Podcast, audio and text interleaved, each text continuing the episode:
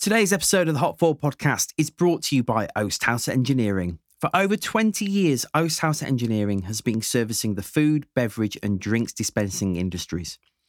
They have worked to secure partnerships with some of the best manufacturers of packaging equipment, as well as significantly investing in their own originally engineered machinery.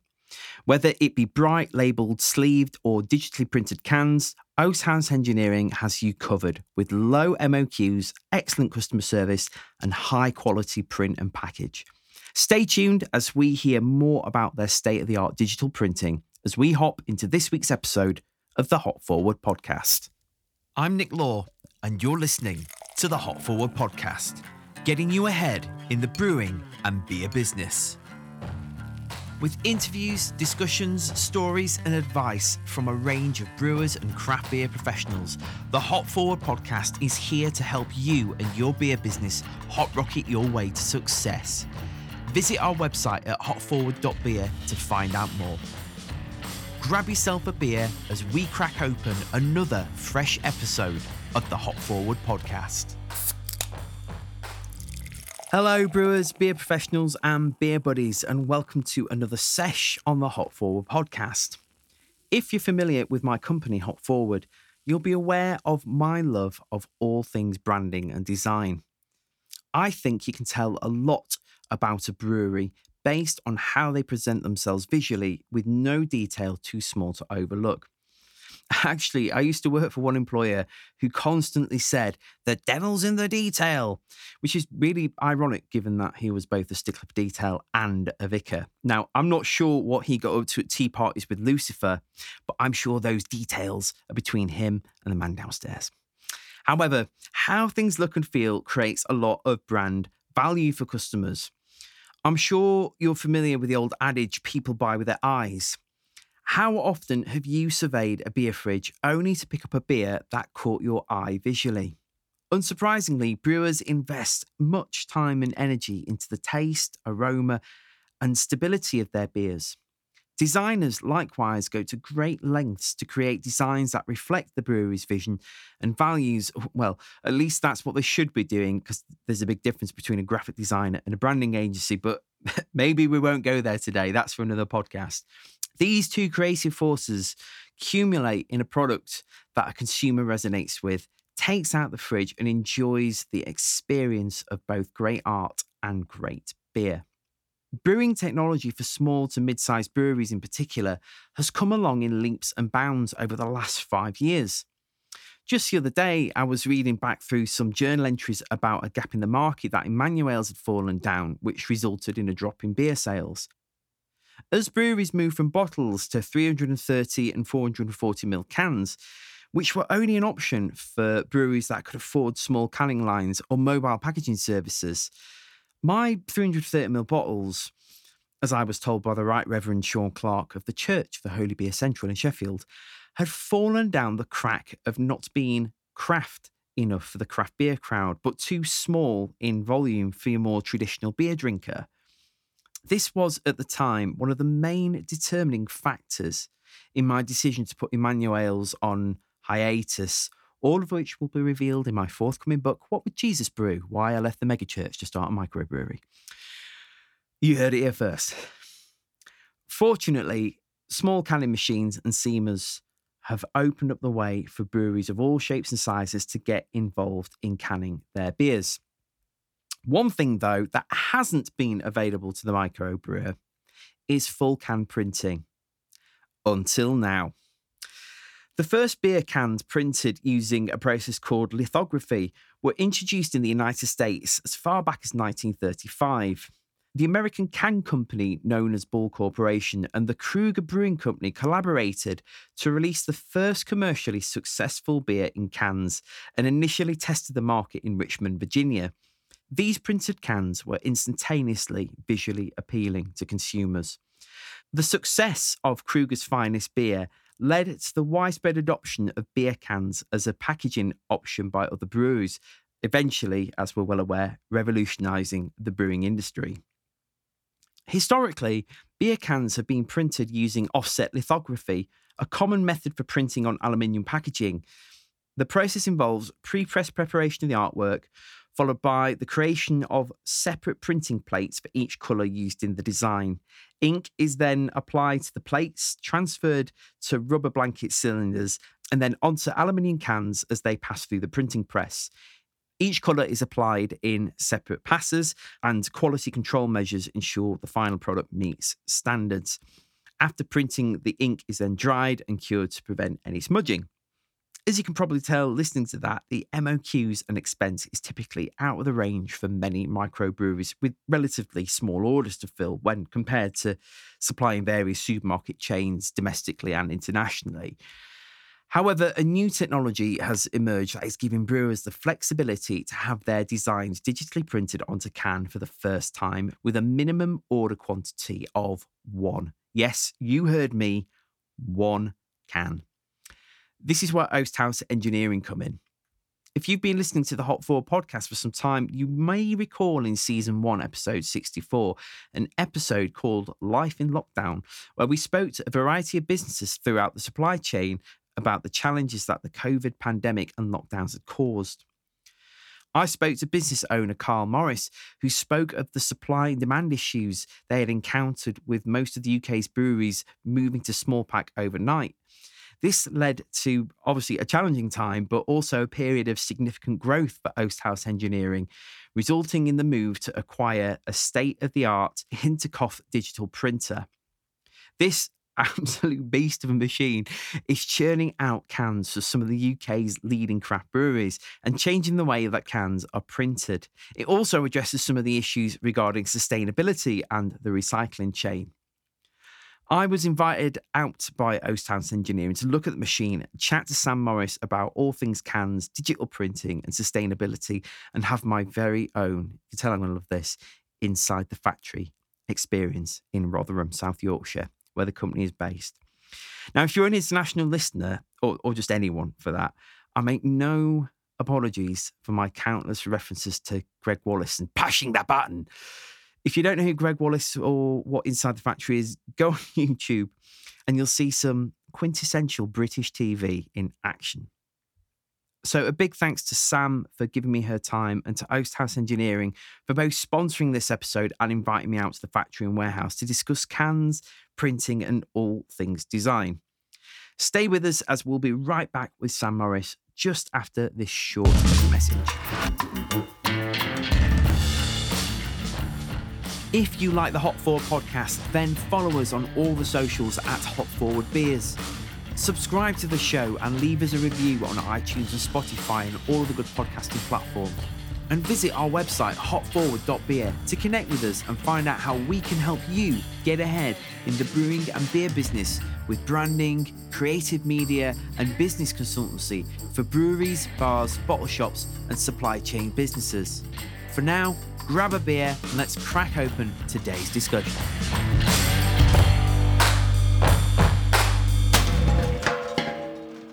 This week on the podcast, I'm at Oasthouse Engineering in Rotherham, uh, talking with Sam Morris. Hello. Hello. How are you doing? I'm good, thank you. I'm, I'm a little bit disappointed, I have to say, that I didn't get a hairnet. Ah, well, your hair is below the requirement. Oh, so. Burn! No! Oh, I might edit that out. Yeah, that's staying in, that's staying in. So we were joking about Greg Wallace a second ago, and uh, I was saying to my wife before I came, I was like, I've got to put my Greg Wallace because it's more of like a, a factory-type scenario rather than the breweries I go into a lot.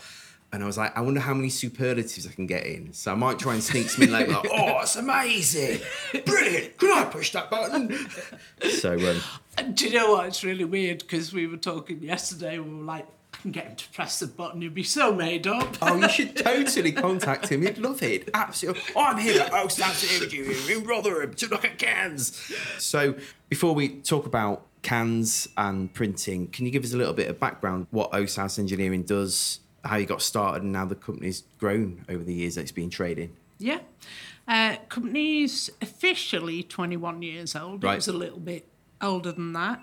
Um, but incorporated on paper, I suppose, you'd say twenty-one-year-old. Um, Carl, my husband, started the business. He uh, was made redundant from Ward's Brewery in Sheffield. Right, wow. Many, many years ago. And he had a choice, go and find somewhere else or start up on his own. So he did. And originally he started with dispense, beer dispense. So everything from, basically, from the keg to the glass. And then expanded into things for the likes of B O C, so gases. Yep. And gas installations for drive-thrus, takeaways, restaurants, all kinds of different things. And then as the world changes and industry changes, he kind of looked at certain small-scale bottling machines. He got involved with Maheen in the U S, sold bottling machines across Europe. That then expanded into canning machines as there was an investment in the U S company. And we started trying to sell canning machines, but found there was a difficulty in getting cans. Right.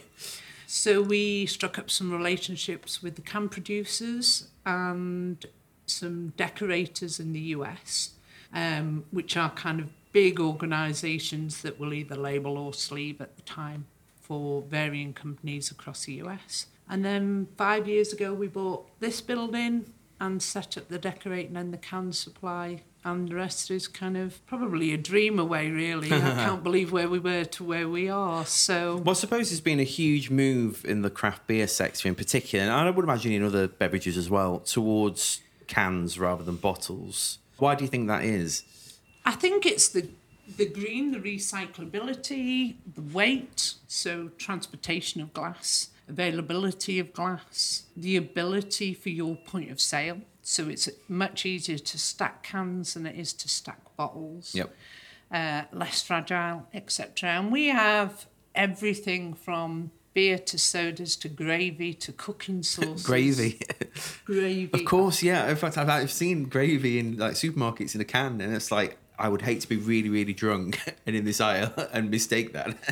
I think the, the, there was a thing where Freddie Flintoff drank the gravy stock. The right. Chicken stock, I think, thinking it was beer. And even here, when it first came in, the guys in our warehouse were like, chicken flavoured beer? That's weird. It's like, no, it's not beer. Yeah, I love it. But yeah, so now we do cooking sauces, coffee beans, gravy, the world's oyster. We've put sweets in before now. Right. So sweets in a can? Sweets in a can, yeah. So they've done it for promos, sweets and nuts, and somebody came and we kind of hand-filled them for them. And uh, I presume that's like with the big the big ring pull that you can pull off, rather the, than like yeah, through the, the standard like drinking the hole. three sixty, the three sixty end, which is coming back. No um, way. Yeah. Right, because I remember having beers from, it might have been like London Beer Factory or somebody, it was. And pulling it open and being like, okay, I'll try this. And I always found them really hard to pour and not very comfortable to drink from.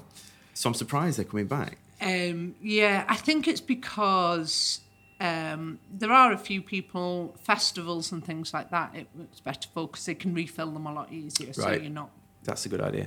...doing it from a wastage point of view, plus all the different products now you can put into a can. So yeah. They are looking at... They're due back in, I think, probably next month or two. So, right. From Crown. So, yeah, that is really good news that we now will have three sixty. But, yeah, we had a guy come and he put peanuts in with three sixty ends. And then we left him in the room and he put twenty pounds or fifty pounds in a can. And it was just as a promo and find right. the one with fifty pounds. Wow. In, so, yeah. Yeah. Like Charlie and the Chocolate Factory. Yeah. Yeah, golden ticket time. But without the Oompa Loompas. So uh, one of the main reasons I wanted to chat to you today was about the new digital printer that you've got onto cans. So it's an amazing technology. So can you talk us through it and why you think it will revolutionise packaging and presenting your beers for brewers out there? I think one of the biggest things is the green and the recyclability. And one of the, the things for me personally was I wanted to be ahead of the curve. So there's been quite a lot of noise probably for about the past five years. COVID put everything on hold, as with everything else. But there's been a lot about the recycling of cans with labels or cans with sleeves. Now, we've tried cornstarch sleeves with perforations on them, but cornstarch, no one really recycles it. Right. In the country. So it sounds like to the consumer, ooh, cornstarch, that sounds like it's recyclable, but it's not actually recyclable. Yeah, because there's nobody that actually takes the cornstarch away. There is no doorstep collection. There's right. no option for it to be able to do. You can remove it quite easy from the can, as with any sleeve, mm. but there is no recyclable. So we wanted to look at something that would take it forward, and we'd had a look at a few printers five, six years ago. The technology still wasn't quite there, and the quality and the speed mm. to make it commercially viable. And then about three years ago, we saw the Hinterkopf machine. We'd had a conversation with them, and they are, traditionally, they're used to printing on cylinders. So it be it the glue guns with the mastic, that yep. type of cylinder, cosmetic industry, et cetera. And they were taking it forward into cans. So we kept in touch with them, and we made a decision just after we came out of all the lockdowns to take it forward. We looked at the models in Canada. There's obviously a couple of machines within Canada, and Canada have a four points, which is a recycling regulation now, which means they're not allowed to use labels or sleeves on cans. Right. So, and that's enforced. And then there's a few states now in the U S. And because we're quite good at recycling, we hit somewhere between eighty-six and eighty-seven, depending on where you are in the year, for recycled aluminium. We know that it's going to come here. When? We don't. Right. Eventually it will. So rather than somebody say, well, you can't and you have to find a solution, let's find the solution first. Yeah. So in essence, you're future-proofing your business. But future-proofing the craft market, be it beer, drinks, whatever it may be, that future-proofing the small yeah. producer to be able to not have to worry that actually when they say no, I have an option. Right. That's brilliant. So that's, it's like a wider view for the whole industry rather than just like, well, we'll leave all the rest of you mugs behind. Because, yeah, you know, it's um, I'm surprised about the move towards, or the potential move in the future towards labels being effectively banned from being on cans. I mean, I'm aware that, and only relatively recently, that you can't recycle them as easily when a, a craft beer label is on a can. And it's just so easy, you know, to, to kind of toss them out into the recycling and think, well, my job is done. I've done my bit towards society and the world.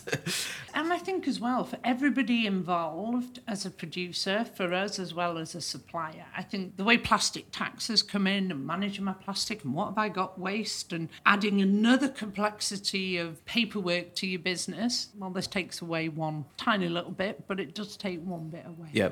So be, be, before we, we talk about the cans and the printing process, just looking a little bit more at the recycling chain and from a sustainability perspective, can you talk us through the recycling chain as it stands at the moment in regards to cans with either the jackets or the printed labels? Yeah, so basically they all go into the same recycling machinery and equipment.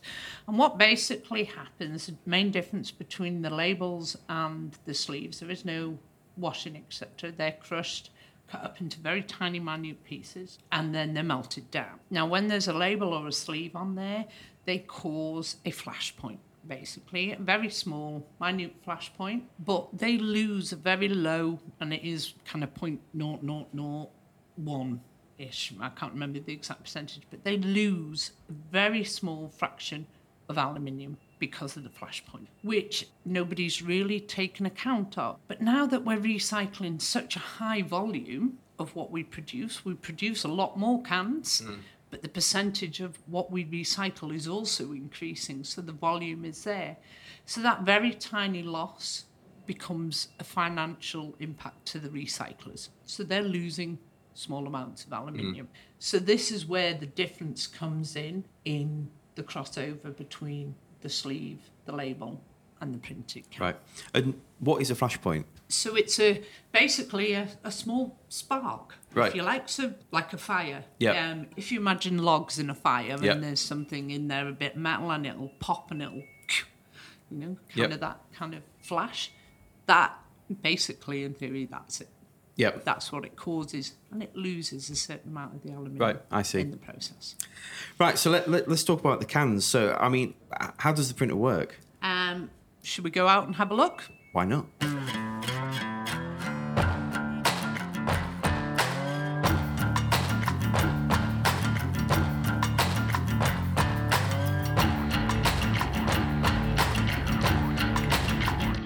Right, so this is it. Look at this beast. It's like something from War of the World. So this is the basic machine. Yep. It's about two meters wide, three metres long, two metres tall. Cans go in, blank, come up there. And then they come out printed over there. Right. So what we'll do, we'll give you the full Greg Wallace. Oh, please do. Can I push that button? Yeah, of course you can. Can I? Of course you can. Oh, it's amazing. Not a problem at all. We'll need to just make sure, uh, check all these doors are all closed. So I'm going to put this bit of artwork on and Great. Then we'll think. I just need to hop around the machine and close it. Do you want to hold? Pass me that. Yeah. Look at this beast. If we hold on before you run, yep, I will show you the full Greg Wallace. It's, wow, my word, look at it in here. So this is basically one of the many doors on the machine. Um, the cans come down here. Yep. And then they will be pushed onto the mandrels in the centre. There are thirty-two. No, they look like eyes. Did you ever see Short Circuit from the eighties? Yeah, they look yes. like, like Short Circuit. Oh, yeah. Johnny Five is alive. He's, and he got beaten up. This is he's on his wheels. Yeah, I remember. So the first station we'll do, it'll do a diameter check on yep. the pan to make sure that everything is round and the right diameter. Yep. Okay. Then we'll go through to a pre-treatment, which is basically a gas burner. So like your hob at home, yep. your gas grill, the old-fashioned eye-level grills. And it basically just heats up the can slightly to open up so that it can accept the ink so right. it doesn't all just fall off when it dries. Then, probably counterintuitive, but there is a small blast of air that chills the can down to make sure it's at the right temperature for print. These two sensors here will give us a positioning. So if we wanted to position a hybrid can, for example, a certain way, yep. we could position it in a set place and then print from that point onwards. So then we go through to the first part of the design, and this is the white print head, and we'll print on both the cans, and then it will cure with U V light on each station. My word. It's huge. And then for each... The white, there is an extra curing station. Because yep. white, as some people will know, white paint's always thicker right. than a coloured paint. So then we come through to the next, which is the black. So in your C M Y K, this is your K. Yep. Um, through to the black, then through to the yellow, magenta, the cyan, and round on this side is the varnish. Quite alien looking almost. They are quite good. Yeah, yeah. Looks a bit predatorish yeah, yeah, with the pipes thinking, and yeah, everything yeah. else that's on there. So I will get Leah to show us our nifty trick of our space age doors. Oh man, that's like Back to the Future, isn't it? And there are space age up and down doors. Love it. This one here is a spectral camera, so this reviews every design. Now, if it doesn't meet to ninety-eight percent of what we've input on the system, then it will reject the can. So as the cans come out here, there is a blower, so and this, it will this, reject this, it. This camera thing, is it? That's like a, a like a sensor almost. So, so it's not like a manual camera that's looking at it. It's the computer looking at it. Yeah, so it takes millions of digital wow. images as the can spins yeah, yeah. to ensure what's on the can matches what the design is that we've put there. Wow, that's insane. That's crazy. So we had one um, with sleeves many years ago where there was a pers- cartoon person's face, but the internals of the eyes had been missed when right. it printed, whereas this now will pick... would pick that instance. Yeah, goodness, yeah, because the last thing you want is like thousands of cans coming out of this. Yeah, like, so it, any kind of one floor, et cetera, it will blow yeah. it out. And then if it's continuous more than ten, it will stop the machine and say, oh, hang on. Right, I see. Check oh, that's this. The little blower there. Right. This is the air Obviously. Blower. Conveyor belt. And then the cans get blown straight off the conveyor and into the waste. Right, I see. And then, so they go down this little roller coaster thing. Yeah, they have a great roller coaster sure ride here. And it comes down the roller coaster through and round. And if we go the other side, I'll show you what's there. Oh, here's your can wall. Our can wall. fact, should we have a quick look at this before we go around the other side? Wow, yeah. Look at all these. Goodness, yeah. Everything yeah, here, all different sizes, four forties, five hundreds, three thirties, sleeks, two fifty, two hundred and one fifty. Yes. Slims all sit within there. Wow, you work with you work with a lot of really like well-known and well-respected breweries in the U K. Quite a few. Yes. Yeah, I'm just I'm just looking at it being like, oh yeah, I oh yeah, no that beer, oh no that beer, oh yeah, Donzoko, Northern Hills, no that beer, yeah.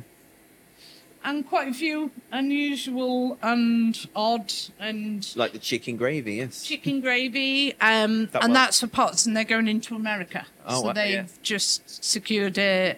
Um, A contract in America, so I'm sure a lot of the uh, bunkers, their security and safety yep. disaster bunkers, will be full of Pots chicken gravy. I wonder if that's got any chickens on Untapped.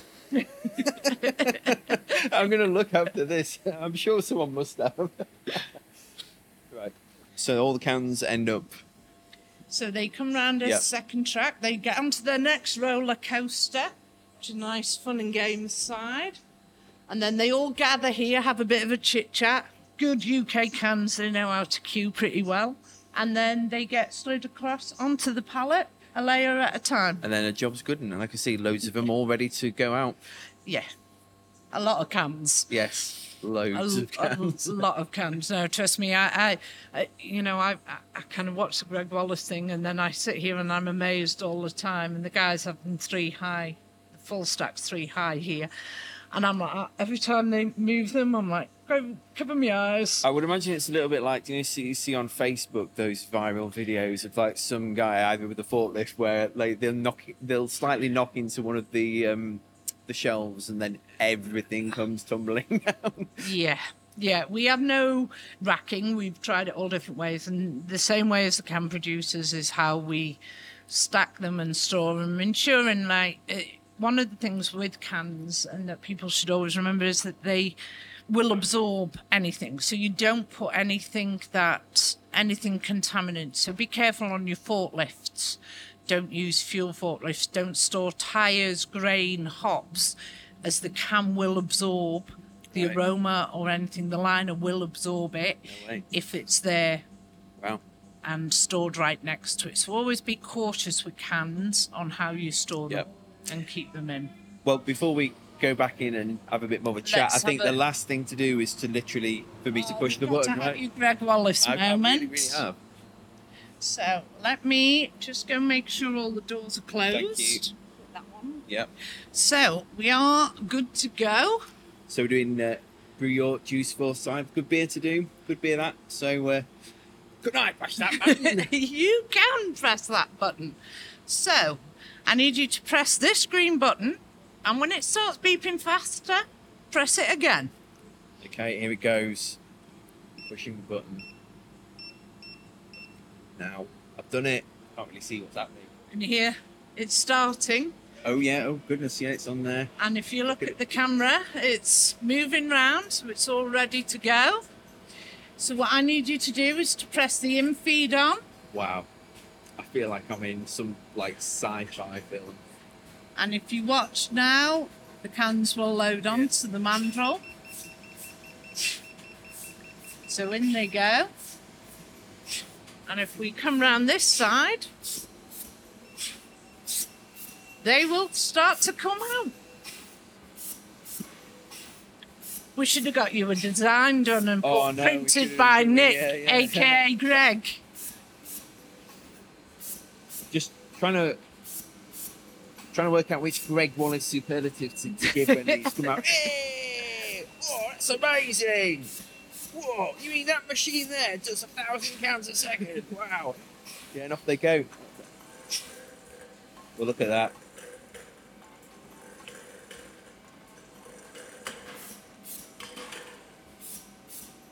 And that is literally it.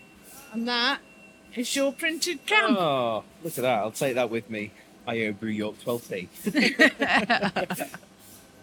I'll let Lee know if you're all right. Great.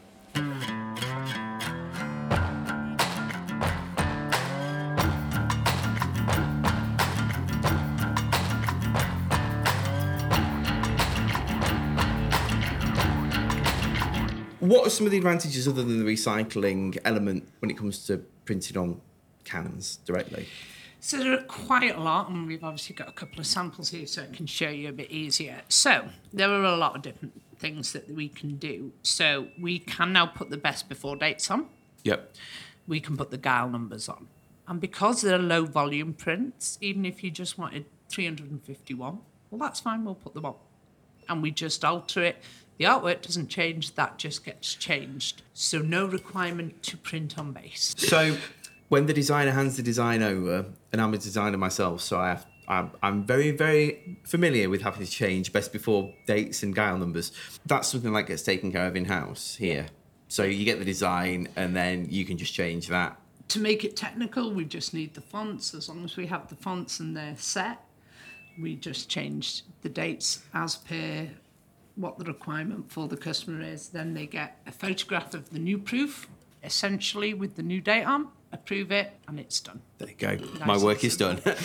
So yeah, you can you can uh, put put those on. Yep. So then we also have, and everyone who works with cans will know that there is always a can maker's mark somewhere within there, whether it's hidden under your label or your sleeve, for traceability. So now what we have is a small tiny oast, and challenge everyone to go around and look for them. Um, a little a hop, and then a number.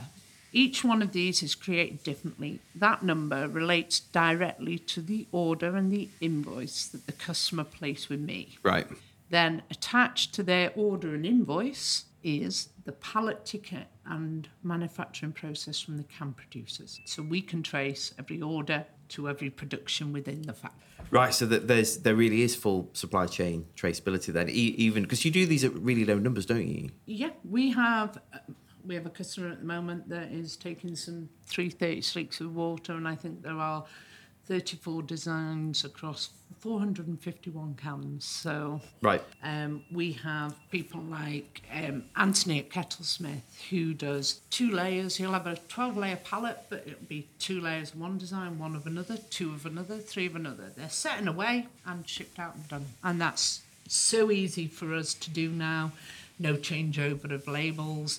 And as you've seen on the printer, it's literally like an iPad. You just yeah, move yeah. the design across. Amazing. So when it comes to printing on a can digitally, obviously with labels, you can have, you know, all kinds of like textures and so on and so forth. Is that possible? Yeah. So if we take this can, if you feel across where the oh, my word, text yeah. is... you can feel the raised sensation. Slightly, is it embossed when it's like that? Yeah. Yeah. Wow. Now, we're working with, and we've had consultation with the R N I B with regards to Braille. And right. can we make it thick enough for it to be registered by a visually impaired customer? Wow. So actually, not now do they have to ask someone what it is, but actually they could say it's an, I'm drinking an I P A. I'm drinking a lager, I'm drinking a, oh, look, this is a coffee stout. Mm. And they can actually read the Braille off the can and be able to know exactly what they are drinking. So I, I presume there's some varnishes on this as well, because, like, I was just looking at this one. There's, like, a, is that a chameleon? Yeah. In a red, looks like he's in the Les Miserables or something, that drummer in the military. Um So if you, if the brewer who brews this is listening, then they'll be like, that's my can. Um, but yeah, it's like the chameleon is like shiny, and the, the drum on his back with the logo is shiny, but the rest of it's like matte. Yeah. That's so, so weird. That, I mean, obviously, I mean, that is a, that adds a layer of a quality product for a consumer. Do you know, it's all those little things, I think, when it comes to design, like the little touches as well as what you see, that really makes something stand out. And that's... How how does that work? Yeah, so that is differences in the varnish. So we apply a varnish on there, and we can apply a matte, which is kind of like the soft touch, yep. or a glossy varnish. What we can then do is, by use of different layers within the artwork, we can make it a little bit more dense, so it's more varnishes placed, mm-hmm. and also the distribution of dots, basically, because it's digital print. Yeah. So your D P I, so dots per inch, you can spread that out a bit and have different effects. So we can mix matte and gloss. So you can have some gloss elements, some matte elements. and you can actually increase by placing white layers underneath, so you can make the texture and apply the texture within there. Right. It's just clever use of artwork with the technology. We'll come on to the artwork, because I know as a designer, what I tend to find is that there's a few things that brewers, obviously because they're brewers and they, they're not designers, so they, they, they might not be aware of this, but there's a few things that brewers tend to do when it comes to asking for designs that I need to then translate so that the end print product ends up good, because the difference between a good design and a bad one is, you know, someone who can just do a bit of design on Photoshop, great, but then the amount of times that I've had something handed to me and I'm like, hang on, that's seventy-two dots per inch, it needs to be at least three hundred, otherwise it's going to look pixelated, or it's not vectorized, so you're not going to get sharp edges, it's going to be pixelated and look crap. It always tends to end up coming back to, like, the devil's in the detail, and those little details make the difference when it comes to design. You can tell I'm really passionate about this. So what are some of the things that brewers and their respective designers then need to be aware of when it comes to printing on cans? Because that's, like, seems to be taking up a whole other level when it comes to layering and textures and even the shape of it. Okay, so the template itself is flat. It's a rectangle. I had a look and I was like, okay. The one thing that we have the benefit, and even down to over plate printing, if you look at anything from a Coke can, anything that's printed on plate, so the big volume, they will have an overlap. We don't have that anymore. So if you look at some of these, this is full three sixty. There is no gap. So you could have a panoramic photograph that would oh gosh, match yeah. up all the way around. Yeah. So that's one of the key elements now. As far as D P I goes, you can work on anything really. If you want something that one thousand D P I, that's fine. Most of the printing that we do will sit around seven hundred. We do and we will alter and play about with different settings for D P I to try and get most out of the artwork that's, that people have spent time to put on the can. The other thing to remember is we have got two members of staff here now that will help and support. So for those guys, nothing against you, Nick, but they don't have a designer that yep. sit at home and make it themselves. When we turn around and go, have you got an A I file, and can you put the layers, and can you mark the white as magenta one hundred percent, and can you do the varnish as cyan one hundred percent, and they're just rabbit in headlights going, uh, I draw this on paper. Not quite that simple. We have, and we can support you. It's a paid service, but we can. So we can do three different levels, if you like. So you can go from, here's my artwork ready, and the guys here will just run it through nice and easy. Every layer will have a different setting, and cutouts, et cetera will be within it. Or they can go, here's my label design, can you put that on a can? And we can transpose it to our yeah. format. And then the other option is total design, where we reach out to designers that we work with, and they'll help and support with design if we haven't got the availability to do it here. But it's important that we can get what the brewers, and people are brewers, they're brewing beer mm. and not necessarily doing artwork. Yeah. So we've got to be able to support and provide a service for those that don't have those skills. They have the skills for the beer and they don't have the skills to do the artwork, that we can support them through. It probably does seem like a foreign language or computer text to most people when you kind of say, right, well, I need all everything on a layer and the images, and you need to cut out layers, and we need a white layer and a varnish layer, and people are crawling back going, oh, I'm scared now. But we can help them through it. It's, it's, for any brewers out there listening to this, it's probably the same feeling that someone who comes on a brewery tour has when you start talking about mashing and hop utilisation and lactic acid infections or whatever. So, yeah, it's, I, I mean, I understood all those words, but I can totally, you know, someone that isn't a, a designer, you know, you don't know what, what D P I stands for, like dots per inch, you know, and, and, and why that's important. So I, I think that's why working with designers and printers is really, you know, it, worth their weight in gold, to be honest with you. So am I right in thinking that your minimum order quantity is literally one can? Yep. So I could be all like, I want a can, and you could do that. Yeah. So how how can you afford to do such low M O Qs? So the machine, basically we can put, it makes no difference, and we can print one off. It will just, you put in the number and it, that's it. So there is no changeover or setting up of plates. There's no, and anyone that doesn't know, when a normal plate printed can is made, there's generally eight plates are created, and the design, the specific, each colour design is etched onto that print. They're done electronically and digitally. It's not somebody carving out. Yeah. But each plate then would have to be changed on the drum for the big plate printer to print each stage. Whereas digital, this is all similar to your printer sat at home. Right. A bit more technical, but it's the yes. si- pretty much a similar process. I'm not sure I could fit one of those in my office at home.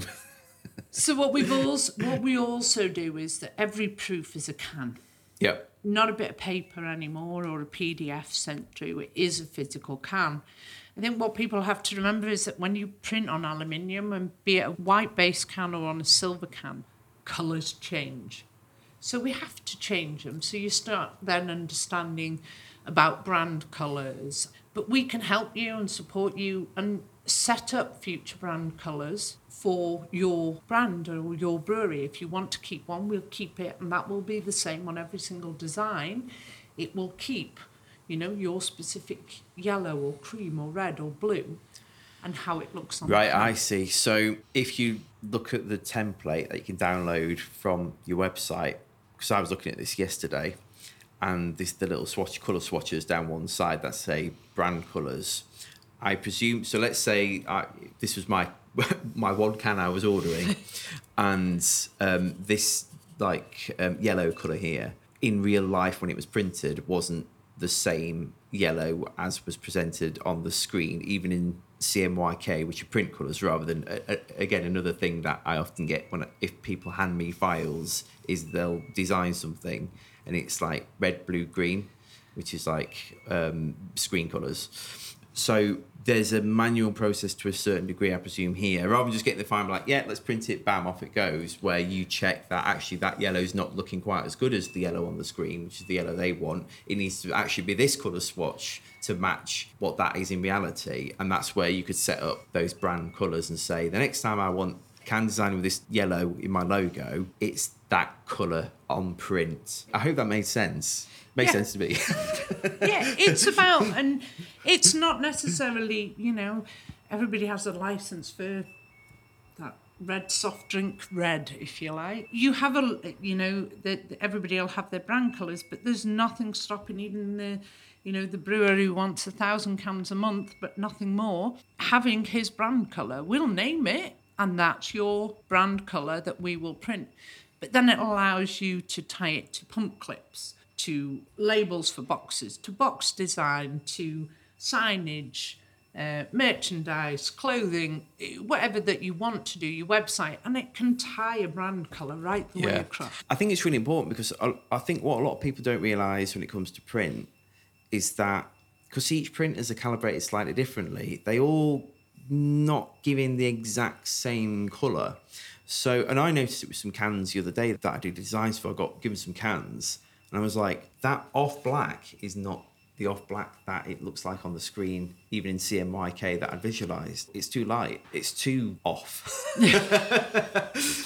And, um, yeah, it, it's interesting then, as you say, when you're trying to get that brand cohesion, it makes me think about, I would imagine companies like Brewdog use Pantone colours, so you get, they have got the exact same blue. Whoever prints it, it is blue, Brewdog, Pantone, colour, whatever. Yeah, so we've worked with, you know, when we've worked with bigger people who insist on their colours, and we have to transpose that. We have a spectrometer here so we can read the colours off cans. Some finer stuff is a little bit harder, so we'll check them and we can work them. We'll do sessions here, and you can book proofing sessions to come for the day. We even feed you. We're pretty good that way. And you can work with your colours and find the different colours that work with you and set them. Mm. So there's some cans over there which is kind of swatch cans. Oh, yeah, look we'll, at those.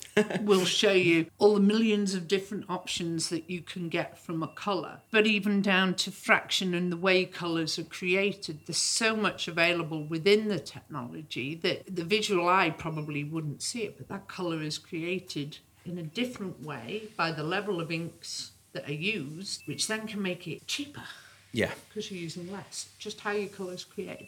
So colour is a complete new minefield. We've yeah, gone wow, from sounds just like it. Cans to printing now, and I'm like, ah, yeah. So with these then, are they silver cans or are they white cans? Like, because obviously you can get silver, white, black, and gold, is that it? I want to say gold. Maybe I'm thinking of those Brewdog cans that were, quote, gold-plated, yeah. end quote.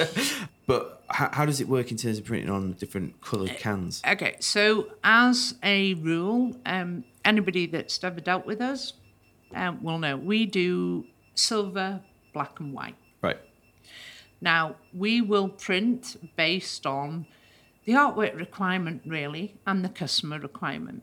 So if you require anything that has a metallic effect or a metallic sheen to your artwork, mm-hmm. we'll print on silver. So it allows the metal to come through, yep. and you can get so many more effects.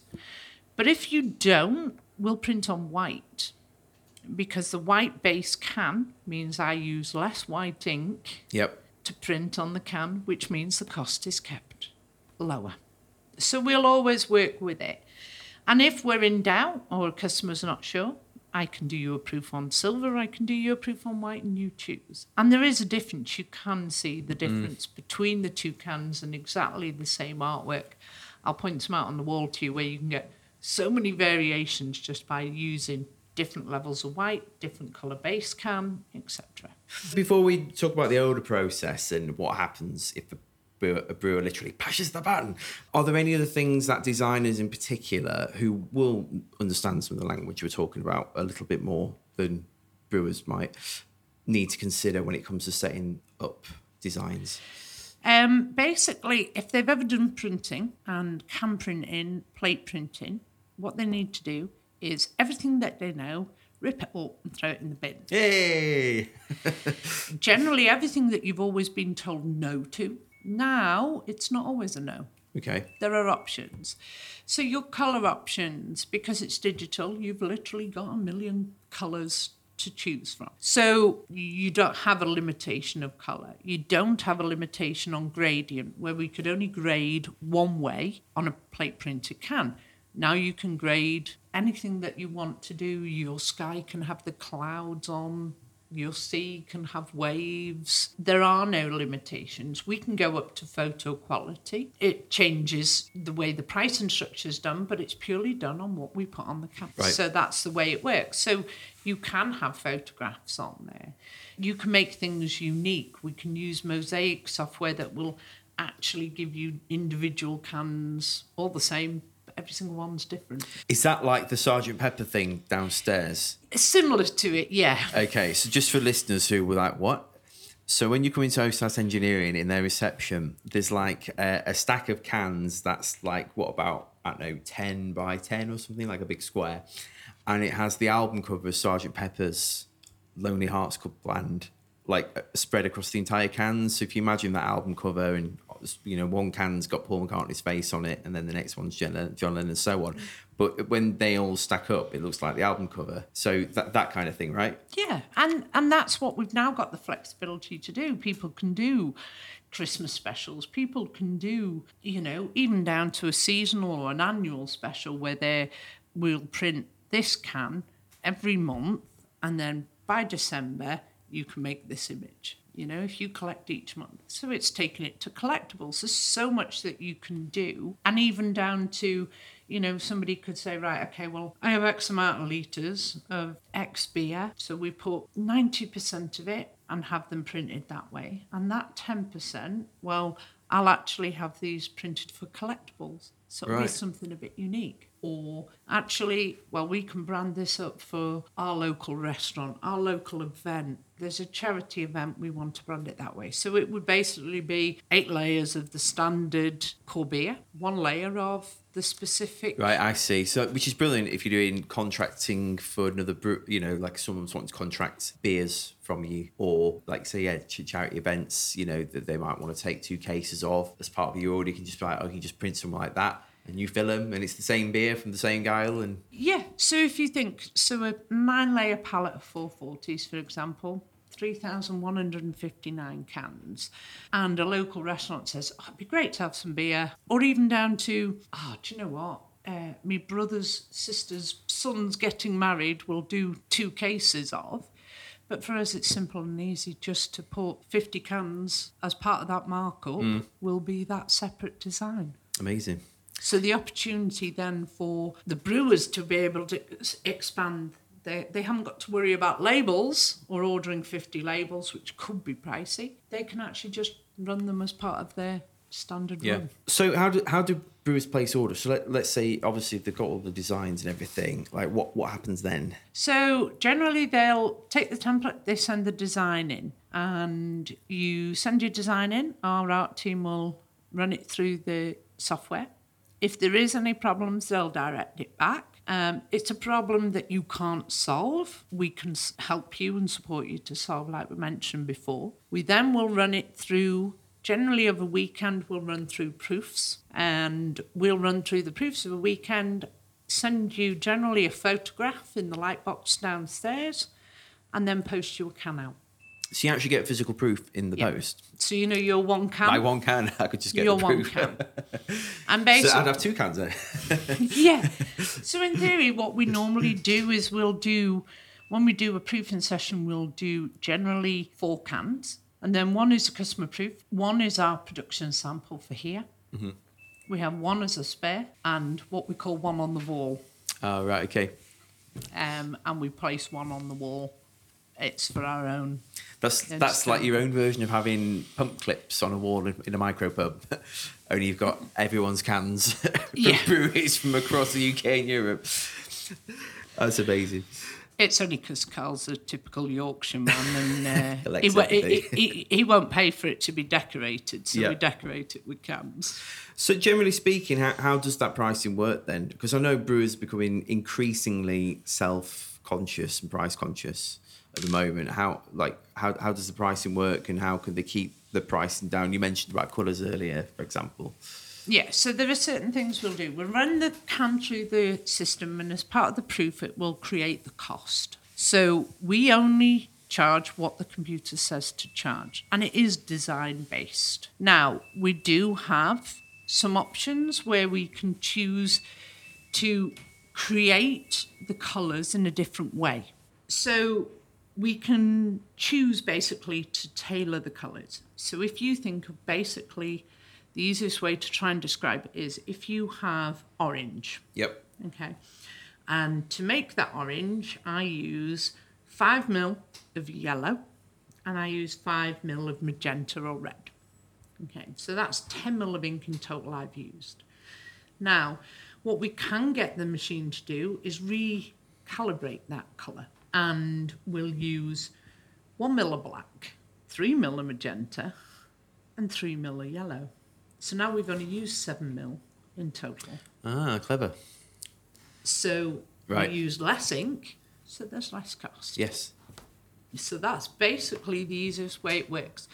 Now, for most of those changes, I haven't seen anything yet where it's made any difference to a colour.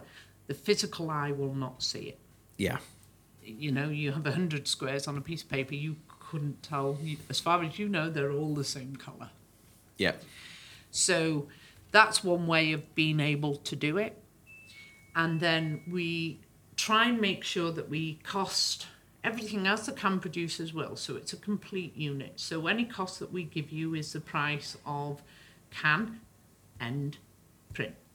So that's your finished can. All you've got to do is put your product inside and close it all. Yep. And how much of a buffer then should brewers order when it comes to canning? Because I know from experience, like some... fall on the floor and get dinted, you have some underfills and so on. Like, what, what kind of buffer would you suggest? Because I think when you get a label reel, from experience, I always find there tends to be more labels on the reel than I ordered, and which is a, a good thing for when I have those incidents. But if you've got some physical cans and I ordered, let's say I ordered a pallet and some of them got dinted when, you know, somebody with the forklift truck was beating them up it and they fell off or whatever at the brewery, like, what sort of buffer should a brewer have? Always, I would always say five percent. Right. Up to five percent should cover you, and that should cover you for shipping. Yep. That should cover you for priming and starting the line. And then for little issues, incidents, et cetera that yeah. you have. And it's all about, you know, being wise and utilise. Okay, well, I've ended up with fifty cans here that I've had printed and I've not used them. I've used all my beer, tank's empty, I'm happy. I've got fifty cans here. Place them in the box, put them to one side and use them for priming the line when it comes to the next. That's a very, very good idea. Because then you're not, you know, you can tell if it's a different design, get a Sharpie and write priming or staff beer or whichever. Yep. And that way, you know, you can reduce your waste cycle and they've not been really put to waste. It's just you've got that within there. Yep. And eventually you'll get to a point where actually, well, I don't need five percent.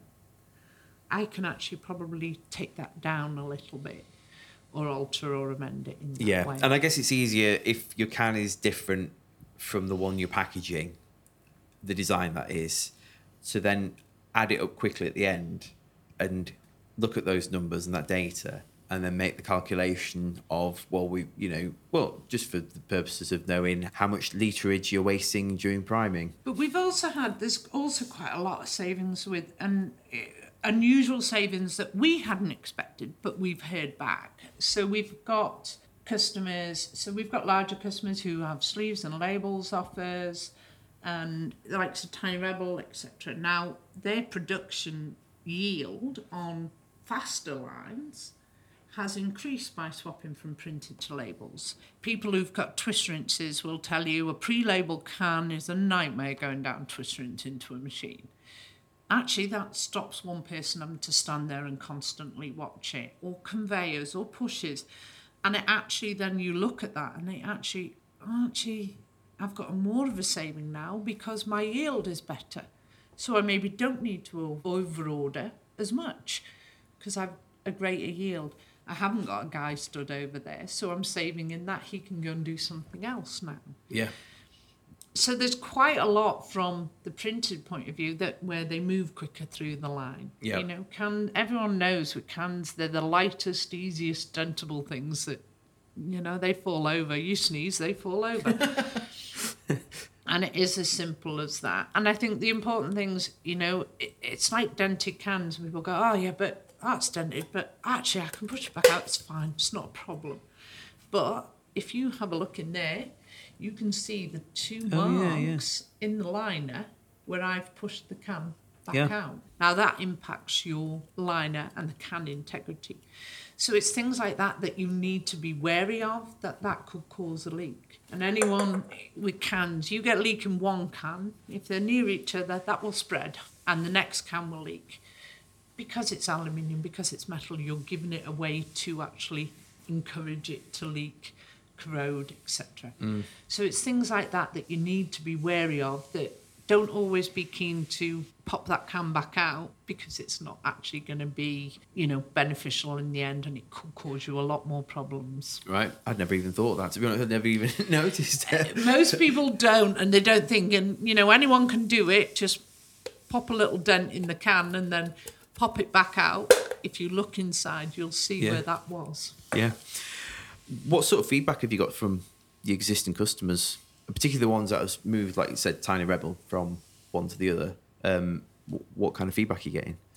Um, yields are better. Um, they, you know, quality, they like the finish. It's no really different, except they've now got a printed can.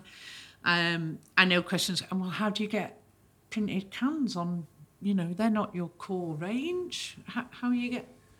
Go and see Oasthouse, you know, and it's the availability to do that, the opportunity to go on plastic-free aisles or plastic-free point of sale.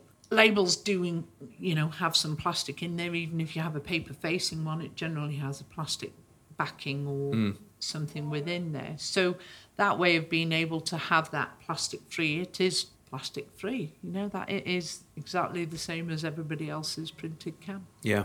For anyone that's listened to us talk for nearly the last hour about printing and cans, and they're still not convinced that they want to go down the digital print route onto the can, like you do offer other services, don't you? oh, yeah, we do labelling and we do sleeving. We're not saying that everybody has to go digital. We still label. The label is working yes, sorry, now. Notion, yeah. yeah. So we're labelling cans right now. And it's a customer's choice. But what we are doing is that we're preparing for the future so that we still have a choice that we can control. As an industry, as a group, as a community, we can control that. And we have the availability and the option to move from labels if we want to. Yeah. I'd love to ask just a bit more of a general question as we, we round up. So obviously as part of the brewing supply chain, particularly with like small pack, there's been a lot of turmoil and unrest over the last three to four years with the pandemic and Brexit and the war in Ukraine and cost of living crisis and who knows what else is around the corner. Like, how have you seen that impact your business? Oh, hugely. When you, you look at our power costs, you know, I put a machine in and exactly the same time as, you know, cost of power, et cetera goes up and through the roof. So it's, I think, and COVID proved this to me more than anything. I have never known such a group of versatile people quick to adapt mm. as brewers. To go from everything goes to a pub to suddenly now I am dealing with my own little online shop and I'm, you know, sending it out or I have customers here and, you know, it's like we always joke here with Carl, you know, we don't let him near customers because he's not a customer service person at all. We keep him away from customers. You know, everybody adapts so quickly. So we've adapted so in order that I don't want to put pricing up and price the can and everything else out the market. So I now have a night shift and run through the night to support not having to put price increases up, right. which we haven't done from an energy point of view. And that's the key one. So we try and adapt a little bit every now and again to be able to balance that off. Mm. Even down to COVID, we kept going all the way through. We were quite fortunate we didn't run out of cans, but we managed the situation in the right way. As soon as lockdown occurred, everybody was like, can I have a lorry of cans? And it's like, hold on. You only take two pallets at a time. Don't order a lorry. Let's just try and manage yeah. stocks. It's all about, you know, working with the customers and helping the customers, reassurance, and running around like a headless chicken looking for cans from different suppliers. And we do use different suppliers, you know, different ends, et cetera, but we'll try and manage it through. Most of the customers and most machines will run with just slight changes sometimes on tooling for ends. And it's never the complete tooling, it's an adjustment more than a change. So there's always a lot that you can do. And by not putting your eggs in one basket with one producer, that ability to be able to balance out means that you've got a continuous supply mm, yep. of stock. So for us, and even down to everyone says about Brexit, but we've been dealing with Europe and non-E U countries for a long time. So for us, we had a fairly simple transition because we were doing a lot of the paperwork side anyway. Right. And I appreciate that most people won't, and they'll be like, oh, it's a nightmare. It's just about how you've always worked and how you're used to working. So we've dealt with Norway and countries that aren't and never have been. So we kind of knew what we were right, getting see. ourselves into by shipping into France. I still moan about it every day when, you know, I have people going, oh, customs need this commodity code and, oh, you've included the weight of the pallet in the cans and, you know, so. All fun and games. Oh, yes. Well, thanks for being on the podcast this week, Sam. I found it utterly fascinating. I hope everyone listening out there has as well. Again, I, was, I, I see why Greg Wallace gets excited. He was back to his. Oh. But it's, do you know what? Anybody out there that wants to be their own little Greg Wallace for, you know, ten, fifteen minutes, if you're passing by Rotherham and you want to come in and have a look, you know, you're always quite well, you have to sign your form, and if your hair's a length or your beard, you'll have to wear the nets as normal, but you're quite welcome to ha- come and have a look at the machine working yep. and running. So, you know, there's always an open door at Oasthouse. Yeah. So how do people take the next steps? How do they get in touch with you? How do they place order? Website, or they can give us a call, Google us, we are there. They can get in touch with Uh, Facebook, all social medias, we have a presence there. Find us, search for Oasthouse. or the general email really will come through if you go digicam, so D I G C A M, at Oasthouse Engineering, all one word, dot co dot U K. You'll get somebody who'll reply That's back, it. One of the team. Smoke signals, homing pigeons, job lot. Yeah, pigeons are always welcome. We don't mind pigeons. A bit of telepathy works yeah, well, now and again. Great. Brilliant. Thank you, Sam. Right, can I get three pints of uh, Litterbell? Uh, week, week well, it's that time again at the bar for another week of the Hop Forward Podcast. Don't forget to subscribe to the show on iTunes, Spotify and all other good platforms. Be sure to visit hop forward dot beer to find out how we can help you get ahead in the brewing and beer business. Remember to follow us on social media at Hop Forward Beers and for another week.